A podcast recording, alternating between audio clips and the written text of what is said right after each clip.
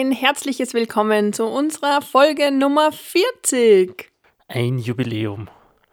Und wir haben heute das Thema, eigentlich würde ich sagen, zu Tom und Ninas Podcast. Abenteuer Hochzeit. Schön. Mit Tom und Nina. Genau. Schön, dass du wieder zuhörst. Und so Jubiläen sind immer so, dass man sich gleich komplett verwirrt und deswegen bin ich gerade ein bisschen verwirrt.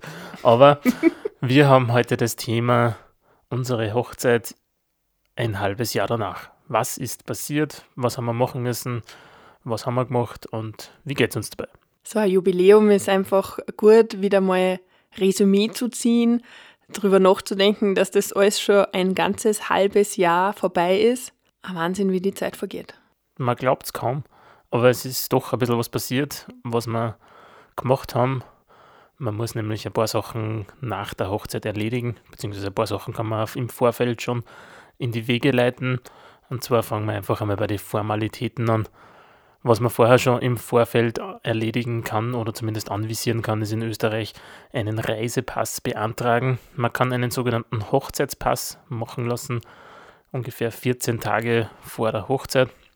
Und man gibt da seine Daten ab, sein Bild, seine Fingerabdrücke und dann wird der Pass beantragt und der Standesbeamte oder die Standesbeamtin überreicht dann am Hochzeitstag bei der standesamtlichen Trauung den fertigen neuen Reisepass. Das war natürlich nur bei mir der Fall. Der Tom hat äh, keinen neuen Reisepass gebraucht, aber ich natürlich mit meinem Nachnamen. Und das ist mit Sicherheit für mich die größte Veränderung seit der Hochzeit, dass mein Nachname sich verändert hat. Leider ist es so, dass mich sehr wenig Menschen mit meinem Nachnamen überhaupt ansprechen, nachdem mein Vorname Nena so einzigartig ist, dass eigentlich die meisten alle nur Nena sagen. Wirklich bewusst ist mir das jetzt erst wann, wie wir im August einen Urlaub gebucht haben, also ein paar Tage in Kärnten und da hat es dann schon Frau Hables Reiterkassen und weil ich gebucht habe und die hat mit mir telefoniert und da ist dann wieder so bewusst geworden, dass sich da ja was verändert hat. Ja, neben dem Reisepass haben wir gleich noch für die Nena einen Personalausweis mit beantragt. Da ist natürlich das gleiche gewesen, der ist mit dem Reisepass übergeben worden.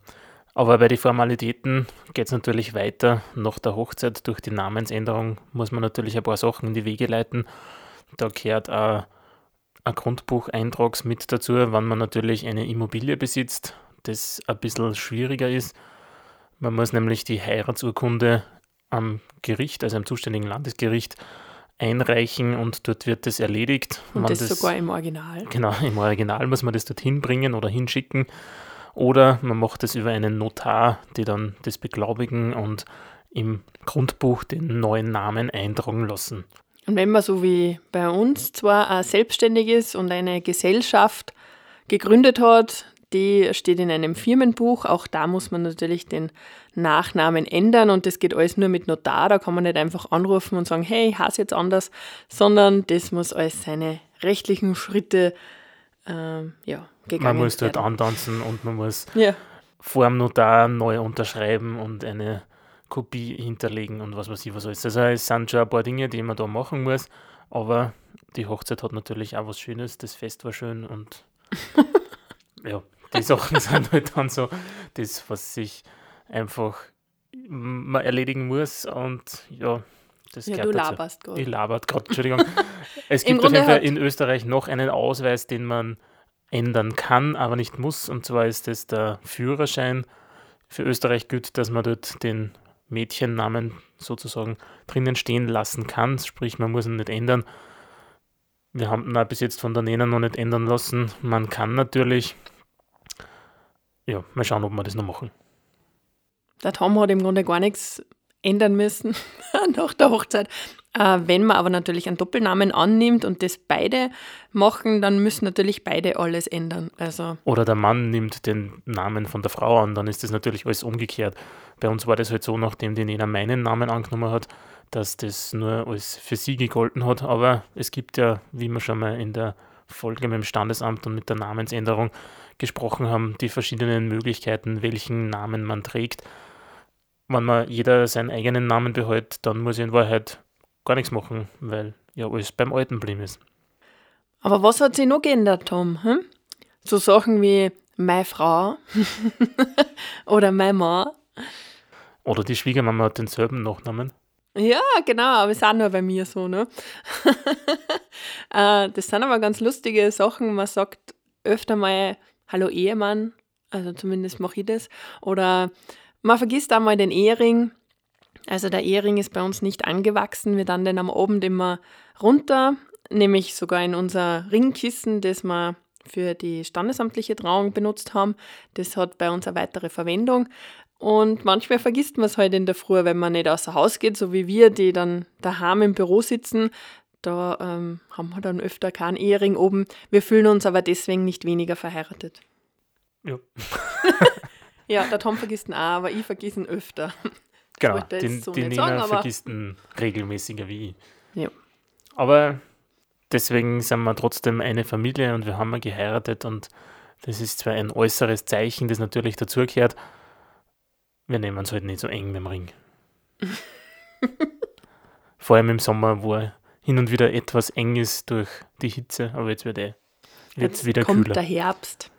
Ja, was hat sich sonst noch geändert? Natürlich ist der Jargon, was man halt so redet mit meinem Mann, meiner Frau, noch nicht ganz alltäglich. Es hört sich trotzdem hin und wieder nur ganz komisch an, wenn man von Partner spricht, dass man dann wirklich sagen kann, hey, meine Frau ist das jetzt und die macht das und ja, es ist noch nicht ganz einverleibt, auch nach einem halben Jahr nicht, aber es wird sicher irgendwann ganz lockerlässig über die Zunge laufen.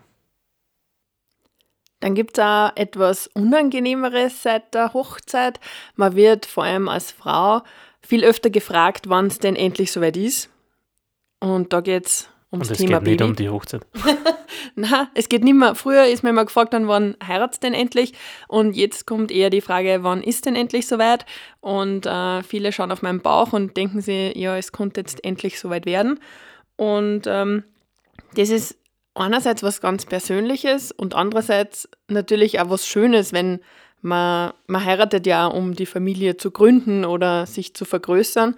Aber es ist auch schmerzhaft, wenn es einfach, so wie es bei uns gerade ist, und da sind wir jetzt sehr ehrlich, äh, einfach noch nicht funktioniert hat. Man probiert es und es hat irgendwie nicht sein sollen und man muss jedes Monat wieder sagen, nein, es hat nicht geklappt.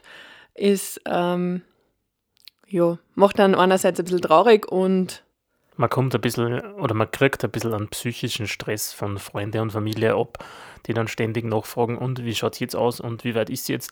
Und ja, man darf sie natürlich nicht selber unter Druck setzen lassen. Irgendwann wird es schon funktionieren und davon gehen wir aus.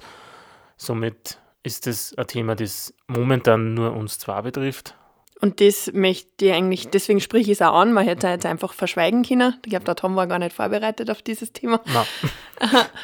Äh, ich spreche es deswegen an, weil sich, glaube ich, viele Pärchen einen Druck machen lassen von außen. Einerseits und ich habe das auch von meinen kleinen Brüdern vor allem oder meiner Mama, die dann so selbstverständlich äh, meinen, dass das jetzt funktionieren muss. Und wir haben es wirklich ehrlichen Herzens versucht. Und wenn es einfach nicht klappt, es ist ganz normal. Also ich habe dann von Freundinnen gehört, ähm, nein, es funktioniert nicht beim ersten Mal. Äh, ich habe mir das aber 30 Jahre lang so ausgemalt, äh, dass das nur so funktionieren kann. Na, das ist nicht so. Und äh, ganz wichtig dabei finde ich auch, dass man als Ehepaar, was wir ja jetzt sind und auch in der Partnerschaft, ganz offen darüber redet, was da die Gefühle sind, wie man sich dabei fühlt. Und ja, als Frau fühlt man sich dann auch einfach einmal beschissen, wenn die Tage kommen, die man nicht haben will. Das darf man dem Partner auch mitteilen, man sollte das alles nicht totschweigen. Aber ganz wichtig ist, es geht nur euch zwei was an und nicht alle anderen auch. Man muss natürlich auch psychisch bereit dafür sein und wir haben für uns gesagt, vielleicht haben wir es noch nicht, darum hat es auch noch nicht gefruchtet, im wahrsten Sinne des Wortes. das hast du jetzt aber gesagt. ja, man muss natürlich bereit dafür sein, gewisse Sachen aufzugeben und in neues, neue Gewässer zu fischen, haben wir erst vor kurzem in einem Film gehört. Also es, es ist ein Weg des Lebens und für den muss man bereit sein. Nun wechseln wir aber das Thema. Was hat sich im, was macht man noch so nach der Hochzeit? Man verschickt Dankeskarten. Also uns war es ganz wichtig, unseren Gästen auch Danke zu sagen. Für die Geschenke, für das, für die, dass sie da waren, für genau, die Zeit, die sie aufgewendet ich haben. Ich wollte das eh eigentlich alles sagen, aber irgendwer hat mich gerade unterbrochen. ja, jetzt kannst du weiterreden. Jetzt will ich wieder nicht. Gut. Na, wir haben uns ganz was Besonderes einfallen lassen für eine Danksagung an unsere Gäste. Und zwar haben wir ein Video gemacht. Und zwar nicht nur eins, sondern für jeden Gast oder für jedes Pärchen haben wir uns ein Dankesvideo einfallen lassen. Wir als Videografen, für uns war das natürlich ganz einfach. Wir sind in unser Studio im Keller gegangen, haben die ganzen Geschenke ausgraben, die uns die Gäste überreicht haben, haben die mit ins Bild genommen und haben uns bei den Personen persönlich bedankt. Haben sie natürlich persönlich angesprochen mit Hallo, du und du und danke, dass du da warst. Also es war wirklich alles persönlich und alles einzeln eingesprochen. Es war ein bisschen ein Zeitaufwand natürlich, aber uns war es das wert, das zu machen. Die Personen haben sich natürlich auch Zeit für uns genommen, um mit uns zu feiern, um mit uns ein schönes Wochenende zu haben. Und das war uns das auf jeden Fall wert. Die Rückmeldungen von den Dankesvideos haben das auch auf jeden Fall bestätigt. Und äh, es war schön, einfach äh, die Freude zu teilen. Des Weiteren waren dann natürlich ein paar Szenen aus unserem Hochzeitsfilm mit drinnen, dass sie halt auch was noch als Erinnerung an die Hochzeit mitgekriegt haben. Da waren dann immer ein paar Szenen von den Personen selbst im Bild, die wir halt gedankt haben mit drinnen. Also es war wirklich alles persönlich zusammengeschnitten und dann natürlich auch persönlich verschickt und sich nochmal auf diesem Wege zu bedanken.